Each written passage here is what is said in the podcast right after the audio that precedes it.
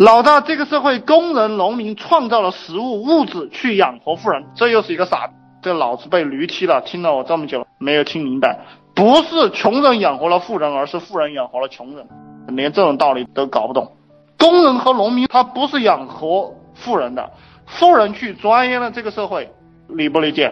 富人发明了电脑，富人发明了汽车，发明了轮船，富人推动了文明的进步，富人推动了商业革命，富人创造了很多东西，实际上都是为了养活穷人。